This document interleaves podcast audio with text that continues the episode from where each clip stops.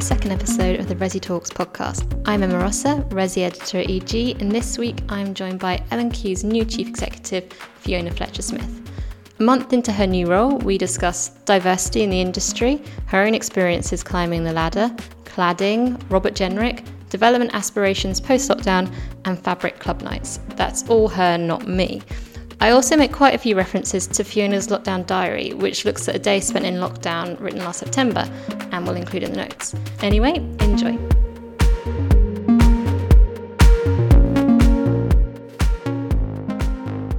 No, I very much enjoyed your um, your lockdown diary last year, so thank you for that. To sort of jump straight in, then um, when you when you sent the lockdown diary over in September, it was very different to the role that you're you're now finding yourself in. So, I mean, how has the new year started for you, and, and how has the handover been? Oh, well, the, the handover was, was fairly rapid in, in one sense, uh, but David made his announcement in, in, in the autumn. So as an organisation, we had plenty of time to, to get used to the idea. So we were in the midst of preparing our five-year corporate strategy at the mm-hmm. time, and work just continued to pace on that. So I'm I'm in the privileged position of being the internal candidate, I, I, was very involved in the leadership of our new corporate plan. So in that sense, the transition from one chief executive to a new chief executive is, mm-hmm. is really quite smooth and stable. So I was talking, obviously spoke to David um, last year, and he was sort of midway, and he couldn't really share that much on the corporate strategy. Um, yeah. We were aware that there was one, um, and now we can get your take on it. What is the plan, and what's the focus, um, and and how have you helped to shape that? Well, the, the corporate plan is still in draft, but uh, I can give you some some clear hints and direction within it. Yeah. The, the big priority for us, uh, which will be no surprise to you, is around the safety of our residents and yeah. the existing stock. So we heard some good news from the Secretary of State last week about additional money for cladding removal. I'm sure you'll want to talk to me more about that. Yeah. Um, but it's about the safety of our residents, about investing in the existing stock. We have 110,000 homes, we're landlord to a quarter of a million people, so they really matter to us. It isn't that we're going to stop building in any way. We're on site with 20,000 homes at the moment, and we have a pipeline of about 30,000 agreed. Mm-hmm. We also have just shy of 60,000 plots still to build. So we've got a massive program.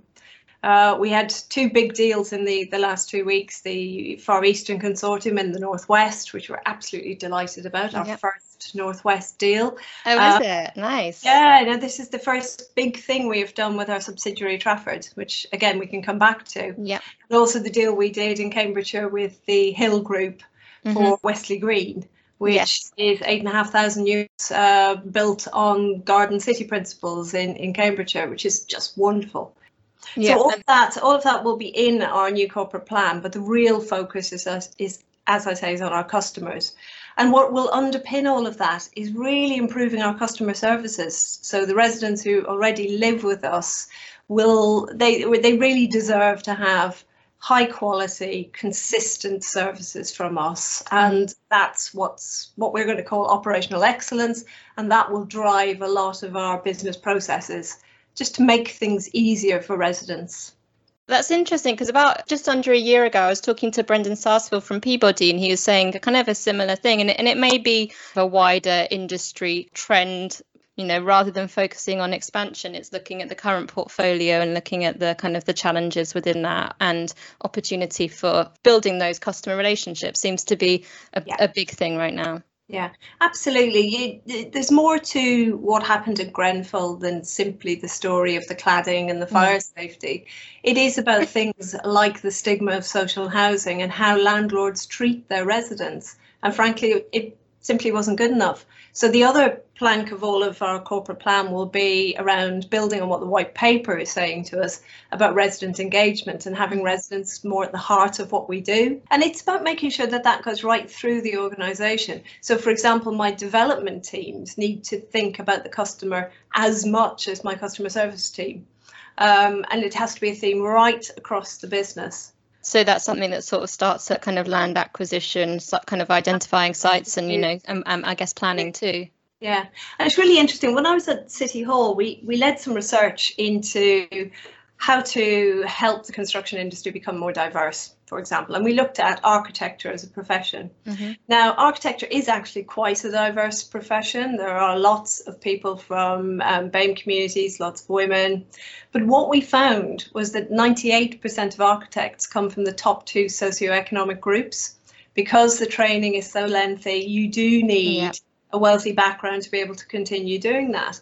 And what was interesting for me is if we're doing something like estate renewal, if we are doing a project, say, on the South Kilburn estate, yeah. if I have people around the table, sort of architects who have grown up on dense inner city housing estates, they will have a much much better, more interesting idea about how places can work than if, you know, I don't want to slag off Surrey, I'm sure it's lovely, but if you're brought up in a leafy mansion in Surrey, um, so the cognitive diversity that comes with yeah. all really fascinates me, and I want I want that right across the business. Everybody's view matters, and that, that difference really matters in decision making. Yeah. It, you get that with the residents panel because you know you've got people from all walks of life, all sorts of backgrounds. All reasons for being where they are. And uh, uh, yeah. The focus on diversity did come through in your lockdown diary as well. Yeah. Um, and it is something I suppose you're able to, in some ways, emphasize um, and, and make a priority for the business. But for the wider built environment, how can how can that become more diverse? Because I mean, certainly EG for our readers, it's something that we talk about a lot, but there is a concern about that and how to make it more welcoming for, for different people to be able to work and um, and, and thrive within the sector as well. How is that possible? Well, you, you start with appointing women yeah. to chief execs roles. You start appointing yes. people to to boards. I mean, I'm I'm an immigrant to the country. I'm I'm not British. Uh, I must sort that out at some stage before we get another hostile environment from the Home Office. Um, but but so I'm, I'm really conscious of how it feels to be an immigrant in Britain. I'm a woman in the development and construction industry. Um, I'm a woman leading a multi-billion pound business. Mm. These things, I'm I'm a role model. Mm. I'm I'm not, I've no intention of pulling up any ladders now that I'm here. I'm still continuing my mentoring of, of young women in the, in this organisation and yeah. in others. It's really important for me. When I'm replacing myself as development director, which is in train at the moment, mm-hmm. that's going to be a strong theme in, in what I want this new person to take over because I don't want the work to stop. But we just we it's also it's not easy and it's yeah. difficult and it involves some really challenging conversations. So our um, staff network on uh, Black and minority ethnic issues, uh, Kaleidoscope, has been leading some discussions with the senior executive team around race. Yeah. And those conversations in the wake of Black Lives Matter are incredibly difficult, yeah. really, really painful um, for all involved. And there is a lot of fear about what white prejudice might mean for me, what unconscious bias might mean for me. Um, and what I'm very keen we do, particularly at L&Q, is create safe spaces where we can have these conversations and try and understand what the real blockages are, um, and do, then do something about them. Because we, yeah. we've got to walk the talk, not just talk. Yeah. There's a lot of talking in property, not a lot of walking. yeah, yeah. Great to hear actually you saying, you know, putting yourself forward as a role model and as an inspiration to continue to not closing that door off to the office and saying, you know, I'm in the C suite sort of thing. But I mean, what, what's your personal experience been like working up through in development, in construction, but coming into a chief executive role as well? It's been, uh, it's been hard. I think it's been harder being Irish, uh-huh. bizarrely. Uh-huh. Um, because Irish in construction, it, you know, you, you, there is a sort of a stereotype of the, the Irish person involved in construction is the guy called Paddy leaning on a shovel. Um, yeah. there are, there's a lot more, A, there's a lot more to construction, and uh, yeah. uh, B, there are a lot more women in, in positions of, of power who, who, you know, are, who have an Irish background. Um, I've been very, very lucky in that spending 25 years of my career in the public sector, either in local government or in regional government, mm. has, has been fantastic because I do think the public sector has, has really tried hard at this and has cracked yeah. some of the glass ceilings for women and for uh, minority colleagues. Uh, we have a lot more to do on this. Yeah. Uh, you know, I was at a I was at a conference a couple of years ago on um, offsite manufacturing. Mm-hmm. There were four men on the panel. Uh, three of them were called Mark. Uh, and you know, I know there are so many amazing people working on offsite manufacturing and design, mm-hmm. and lots of them are women architects and women designers and engineers. And I do think we have to think very carefully about the, those subliminal messages we are sending that, well, A, it's easier to get into this panel if you're called Mark, never mind if you're a man. Yeah. um, we've got, we have a real leadership role in the industry. Um, and I'm so delighted that conference organisers now are taking us seriously when we say, you know, I don't want to be the only woman on the panel. I'm yeah. not token anymore. I'm here in my own right. I've got a lot to say. Um, and actually, here's a list of other women I know. And yeah. then we with people at Future of London who maintain a, a register of speakers, so we can put forward our um, BAME and female staff, for example, on construction issues, um, and give them support to be able to yeah. speak on panels and speak publicly. Yeah. Well, we all go to these events and see that it isn't just a room full of marks, but it is it is exciting to know that there are actually people there that can be put forward to go onto those panels and to and to yeah. sort of continue that process of inspiring more people to join. Exactly. Um, because if you um, see people who look like you at the front on these panels, on these stages, virtual or otherwise, yeah, you, you start to believe, well, I can do this. Why can't I do that? The other thing I always did, and the, the tip I give to mentees, is about volunteering for things. I have done the most random selection of stuff. I've implemented an IT system, and you know, at the time I knew nothing about IT, but I do now because I've done that. Where did you do that? um, a very small housing association in southwest London in the very early 90s called Harding only okay. had 1,500 properties, but we needed a new IT system. We needed somebody to volunteer to lead it. I did. Yeah. I actually I know more about human nature than I do IT system because really your biggest blocker is is an IT system that humans can't use is your biggest problem. Yeah. So, so as, as a woman, I was explaining to the the developers about the concept of intuition and that if something wasn't intuitive, it wasn't going to work. Uh, I was proved right. Uh, we got there in the end. Yeah. But then in Hackney, I, I managed the uh, environment team who were, we had an in-house um, refuse service and street sweepers. Mm-hmm. That, you know, I, I would get up a couple of times a year. I would get up, get dressed in my whole street sweeping outfit, and I would go out and sweep the streets with them. I was out on the trucks emptying bins all around Hackney. And why were you doing that? Was that something that that you thought I want to get as much experience from different places, or was yeah. this a pathway that was already sort of um, available to you through your current employment at that time? No, it was it, it was really about it was curiosity. Uh-huh. Um, I think leaders have got to be curious. Yeah. I'm really curious about what it felt like to sweep the streets of Hackney. Um, I wanted to. We're about to commission a new fleet of refuse trucks. I wanted mm-hmm. to know what it was like in the old ones. So that hey. signing off the, the specification. Oh, here's a, a great example. They, the guys who were driving the trucks were telling me that they had to have air conditioning. And I was going, well, you know, you're in and out a lot. Why on earth would you need air conditioning? And so one July morning, really hot July morning, they took me on the route that empties the big tailor bins for the fish shops in Stamford Hill. Oh, lovely. So those those rotting fish heads had been in there overnight and um, I'm emptying the bin at like seven o'clock in the morning, feeling a bit, oh dear. Get into the cab of the truck, and immediately you realise that if we'd had air conditioning, I'd be able to breathe and I'd cool down and I'd feel a lot better. So it cost yeah. a million quid for the for the fleet, but absolutely worth it because it made their jobs easier. It made them more effective employees for yeah. us. Yeah. And I would never have known that if I if I hadn't gone out on that particular bin round that particular morning.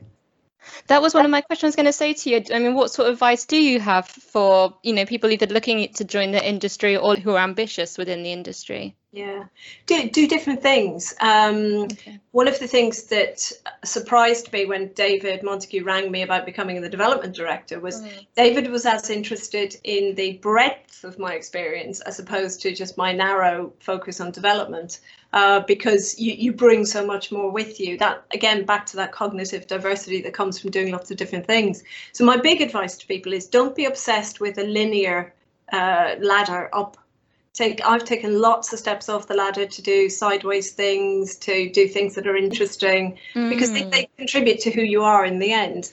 And be curious, just you know, ask questions. Um, don't just focus on your own bit of the business. Um, ask questions about everything that's going on. I think if we'd been a bit more curious about a few more things in the past, some of the issues around fire safety wouldn't be where they are. Yeah. Uh, yeah. So curiosity is the essential thing for a leader. You know, everybody talks about authenticity. Yeah, get that absolutely. But yeah, I'm curious. Yeah. I guess that's that bit extra as well because you expect yeah. someone to be authentic, yeah. but that continuing to question and push boundaries a little, perhaps. Yeah, I'm sure it'll irritate the hell out of my colleagues, but how did David respond to it? Uh, well, Quite David, well. He's given you his job. Absolutely, and David is one of the most curious people I know, and um, it was wonderful working with him. Yeah. And you know, sometimes he'd be a bit too curious about bits of what I was doing, and I just, oh, do you really need to know? And then you think, well, yeah, well, he's curious. This is good how would you this is a, this is a tricky one but how would you kind of compare yourself as a leader to, to david? How are you different and how will that potentially kind of shape the company um, in a different way I think we, we come from different backgrounds and different yeah. professional backgrounds. I think it's the biggest difference. David was um, accountancy finance. Um, I am sort of wider development regeneration planning. Yeah. Um, so so that that's probably the big difference. The the thing that we have in common that really matters to us at L&Q is an mm. absolute firm belief in our social purpose. Yeah. We, we may be one of the the biggest volume house builders in the country, but we are a housing charity first and foremost, and that drives everything we do. Yeah. We build housing for sale so that we can get profit into the business to do what we really care about, which is affordable housing, our L&Q Foundation, and helping people. And and those that that's what L&Q was very very keen on in the new chief executive, somebody who really yeah. social purpose, and that's where David and I are, are just completely alike. Yeah, yeah, that was the the sort of kind of sign off in his exit interview that he did with EG, and I was saying, yeah. you know, what's the one big thing that you would want from you know the person that steps into the role, and he said, absolutely have to be aligned on yeah. social purpose. And I guess that sort of brings us back a little to the the strategic plan. And, and you said, you know, within that, um, to the five year plan, you've got safety being a huge focus, the yeah. customer kind of operational excellence. Um, and I would I would imagine the way that you're speaking as well that the social purpose is um, certainly ranking high in there as well. If you think about um, the uh, Office of Budget Responsibility forecast on mm-hmm. unemployment, hitting what seven and a half million middle of this year. That's going to affect our residents. So how can we help them? Uh, whether that is through being able to sustain their tenancies in some way, whether that is access to retraining and job opportunities, whatever it is, mm. we within our plan we we will need to build in some resilience to be able to deal with that as an organization. Yeah. If you take learning from the pandemic as well, one of the key learnings for us is that you know, we, we know that a number of our residents are vulnerable, but we were able to shift the business to make weekly calls to residents to just check if they were okay. In mm-hmm. lockdown one, checking if they had access to food, were they able to get online deliveries or whatever it was. Um, and our residents are telling us that really mattered, it made a difference to them. Yeah. So there are things like that that we will want to shift the business to continue doing. And that will be built into our corporate plan as well. Yeah. How how does that look for I mean that that works for for the operational, you know, up and running existing tenants. But what about if you're looking earlier at development? So um, just looking at kind of your last last year results, the last nine months to December, um, the shift to the greater focus on delivery of social housing. Yeah. Um, is that strategy or is that market led or is that a combination perhaps of the two? It's it's a, to be honest, it's a combination, but we will want to deliver a minimum of fifty percent affordable housing, mm-hmm. uh, and that that's that's our aim right across the country. Um, that is not always easy because we do rely on uh, subsidy either from ourselves, yeah. subsidy from uh, government funding. Um, subsidy from ourselves is harder because we want to focus on safety and investing in our own stock. Yeah. So that's why our um, we will be focusing on the existing pipeline and our existing land ownership rather than buying a lot of new land. Yeah. So what it also says to me, if if you think about the figures the NHF came out with in 2019 about 8.4 million Britons being inadequately housed, I think the pandemic will show us that that hasn't got any better at all yeah. and it has got a lot worse. So it is even more important that we focus on providing affordable, genuinely affordable homes for people. So hence that 50% will come baked into our strategy.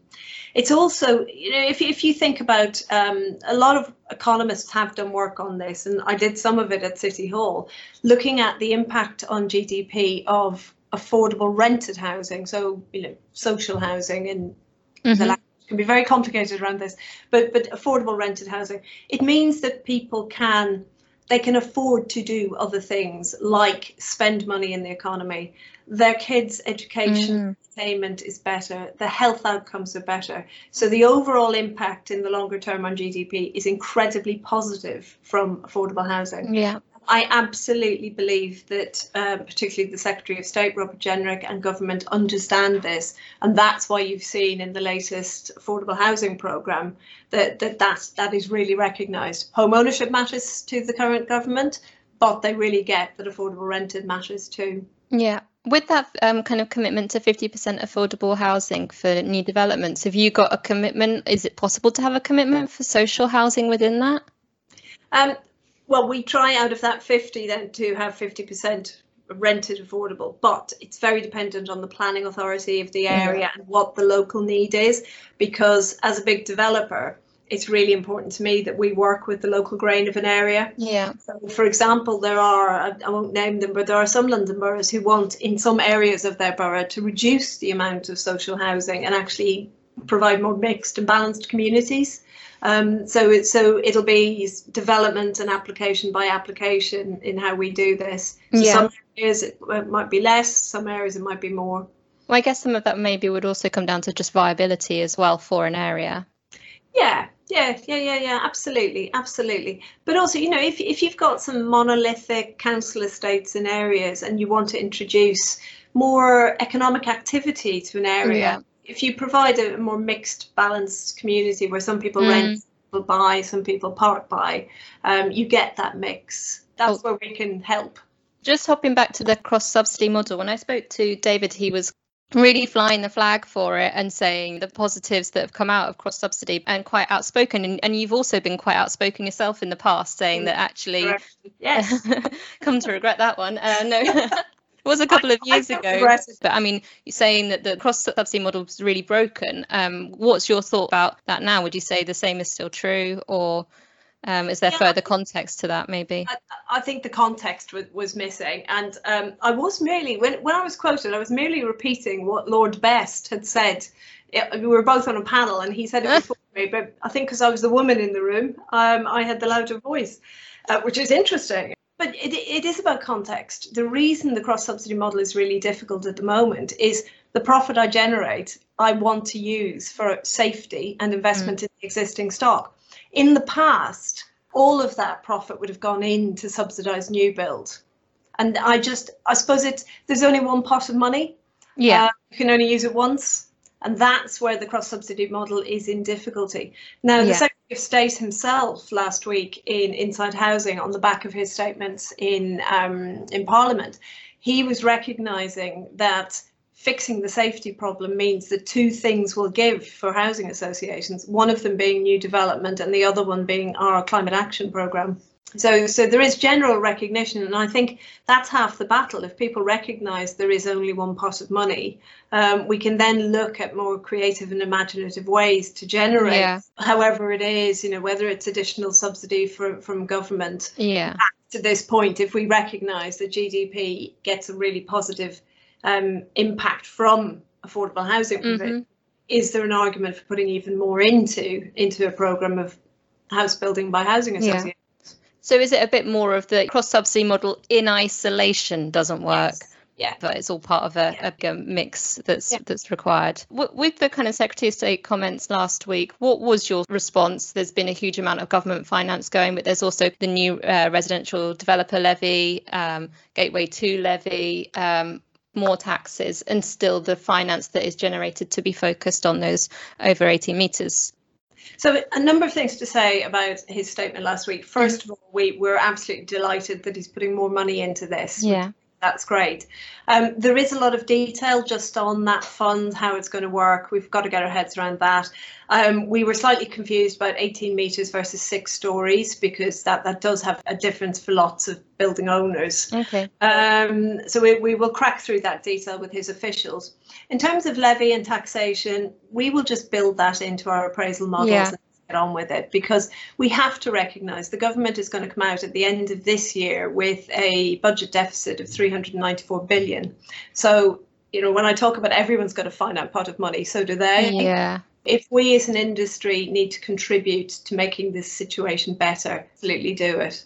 We're Yeah. also we we share the concern about passing costs on to leaseholders, and at L&Q, uh, we haven't made a decision formally on what we're doing. But I can tell you something. Like we we have taken the costs of Waking Watch, which is 20 million so far for us, and Yeah. we absorbed those costs ourselves and haven't passed anything on to our leaseholders. Mm, But given the scale of the problem for organisations like us and the fact Yeah. that we are a charity, um, there are you know rules around our fiduciary duties as a charity where we will have to look at this at some stage, yeah. um, which is not you know it's a terrible position to put our leaseholders in. Um, so anything that we can do to help working with government, whether it's access to that fund, Yeah. whether frankly it is going after builders who have built rubbish quality, because we will do that. Uh, we are Mhm. doing that. Um, we will do everything we can to minimise the impact on our leaseholders. Yeah, so I mean, I think so. L&Q's got 200 towers over 18 meters, but 2,700 under. So whilst that finance for anything over 18 meters is great, the real problem is the scale of those smaller buildings. Absolutely, exactly. And it was his repeated use of the word cladding. Mhm, because cladding Yes. Not the only problem, um, especially if you take those buildings below 18 metres. yeah. Um, in London alone, there was an incredible fashion for wood cladding um, Mhm. during the 1990s. Um, I sat through repeated meetings where architects would assure me in planning meetings, "Oh, it'll go beautifully silver grey and everything else." It didn't. It looked. It still looks like rubbish, and now it's a fire risk. Yeah, we've we've got to we, we've got to keep pressing him Yeah. on, and you know he's he's trying to do his best. He's listening. He's absolutely listening. And we, because we're an early adopter, we're very close to the discussions with him, and we have every faith that the government are going to try and do their absolute best on this. I mean, L&Q yourself, you've put in, um, I think, it was it 120 million that you've dedicated to fire remediation, the Waking Watch, um, a range of fire safety sort of protection. Yes, we've So- increased that. Uh, we will be increasing that this year to 250 million. Okay. Um, but Emma, the problem is we don't know the full bill yet because Yeah. we're still surveying. Um, and you know that's the other thing that, that I think the government are working hard on is to try and with the insurance industry, with Mhm. Is to try and make the whole PI issue for people working in this area better, um, and to try and encourage more people into it. Um, you know, I have a ten-year-old son, and I'm talking to him about if you know if you have any interest in construction at all, anything to do with with fire surveys. It's fascinating. You know, it's Mm. chemistry. It's all sorts of stuff.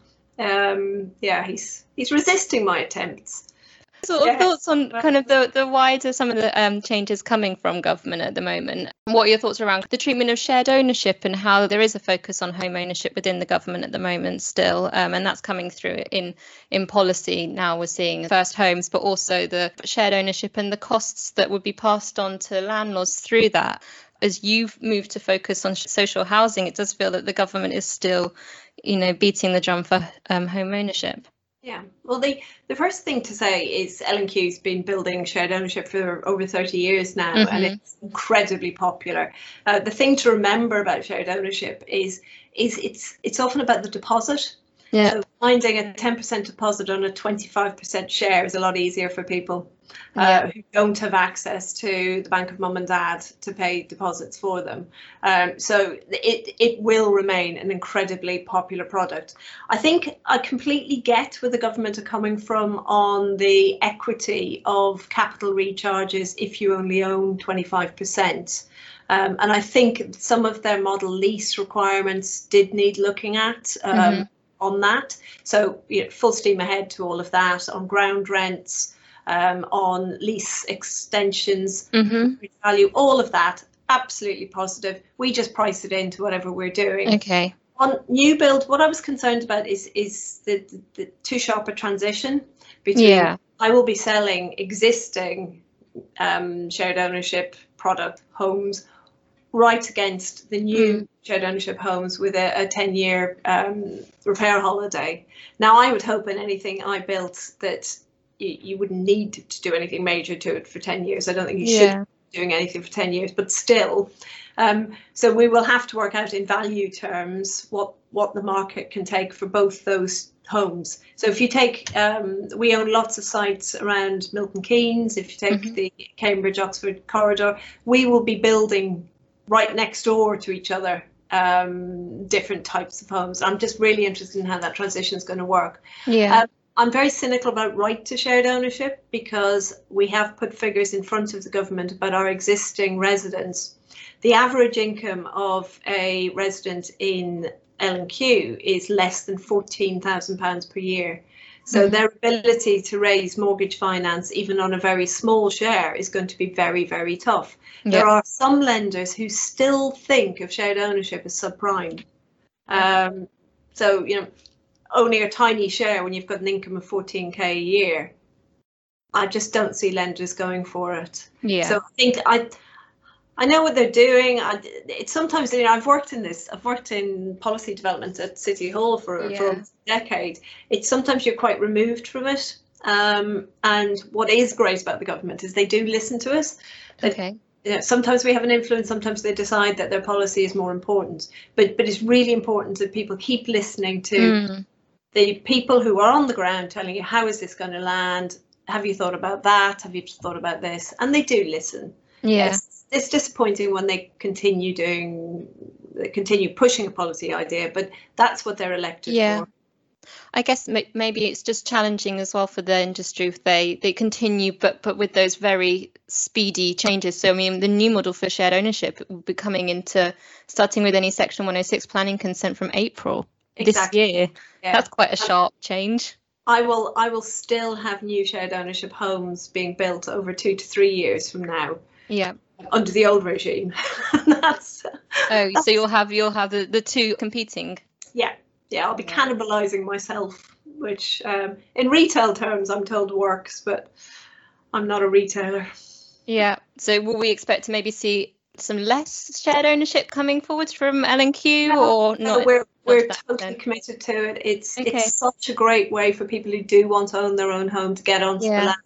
Um, you can staircase out. You can do Mm. Sorts of things. I am, you know, I get the point on equity. Um, I'm really Yeah. concerned about the equity of of um, well, it's actually the leasehold model. I'm really interested in the the government's ideas and their task force on common hold.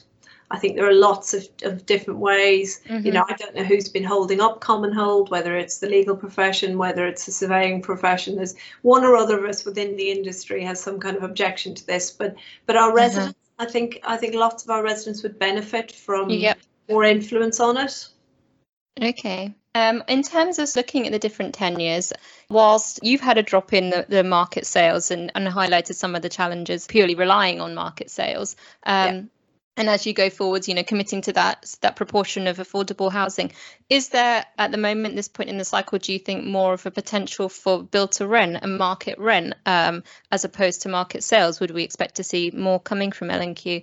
You already have quite a lot. I mean, I think I've seen being one of the largest landlords of build to rent. Yeah, we we we think we are just about at the right level for our Okay. build to rent portfolio. So it's quite capital intensive. It ties up capital for quite a long time. So we will do it as part of mixed and balanced communities. So where we're Mhm. doing a major development, we we want to mix. So so it's very much part of that. Um, but we have been watching with interest what's happening in some of the uh, inner city areas. So you see a fall off in demand for rented homes that feed into places like Canary Wharf, the city, centre of Birmingham, centre of Manchester. Mhm. Um, but we are seeing, then we're seeing rental growth in outer areas. So we're seeing rental growth in places like um, Leamington Spa, places like Milton Keynes, yeah. outer London boroughs like Bromley and Enfield. We are seeing rental growth.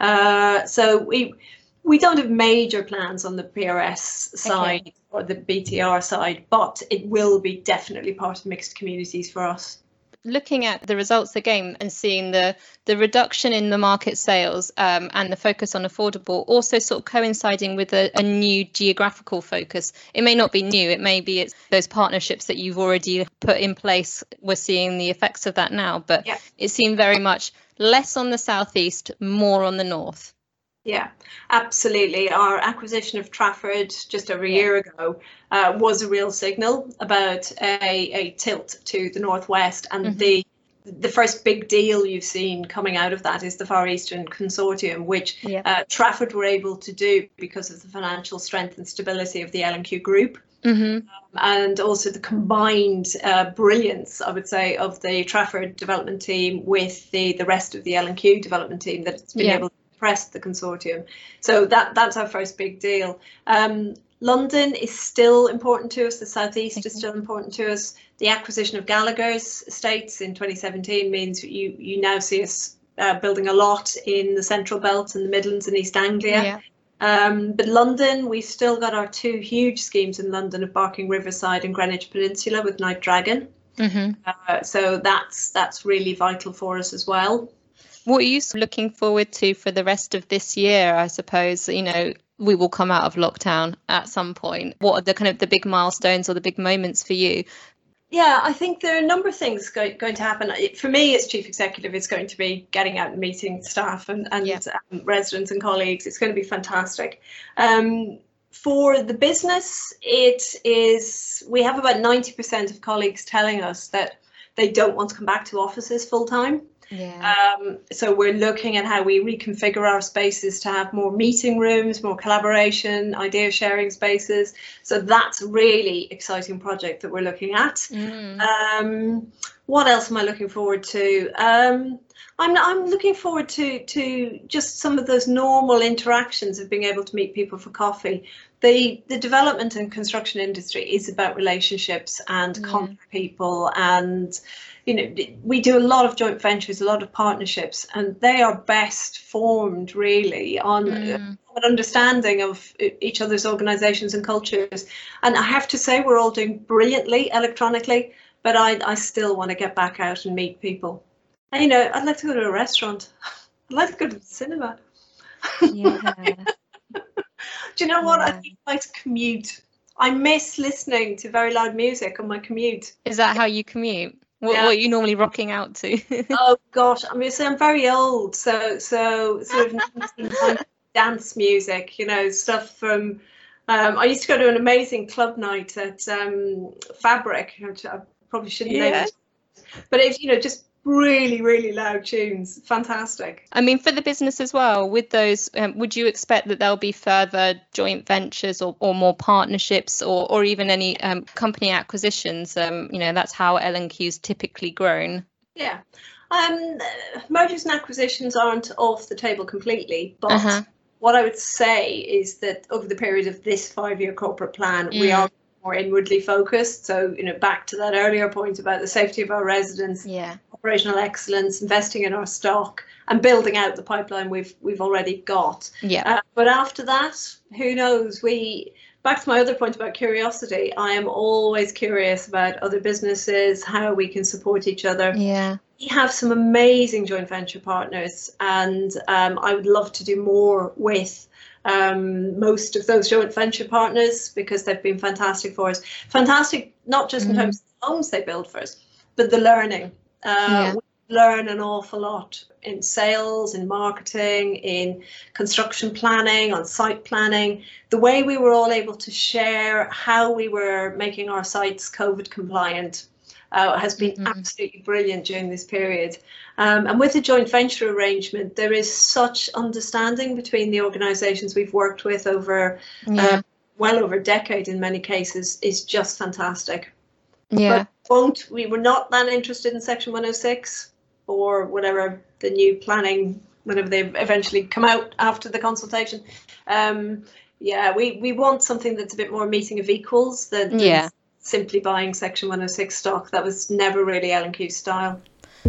At this point in the conversation, Fiona, continuing that enthusiasm, starts to dig into the current seven joint venture partners, how she would like to grow that, and working with more SMEs down the line. You can read more in her EG interview in the coming weeks. Thanks for listening.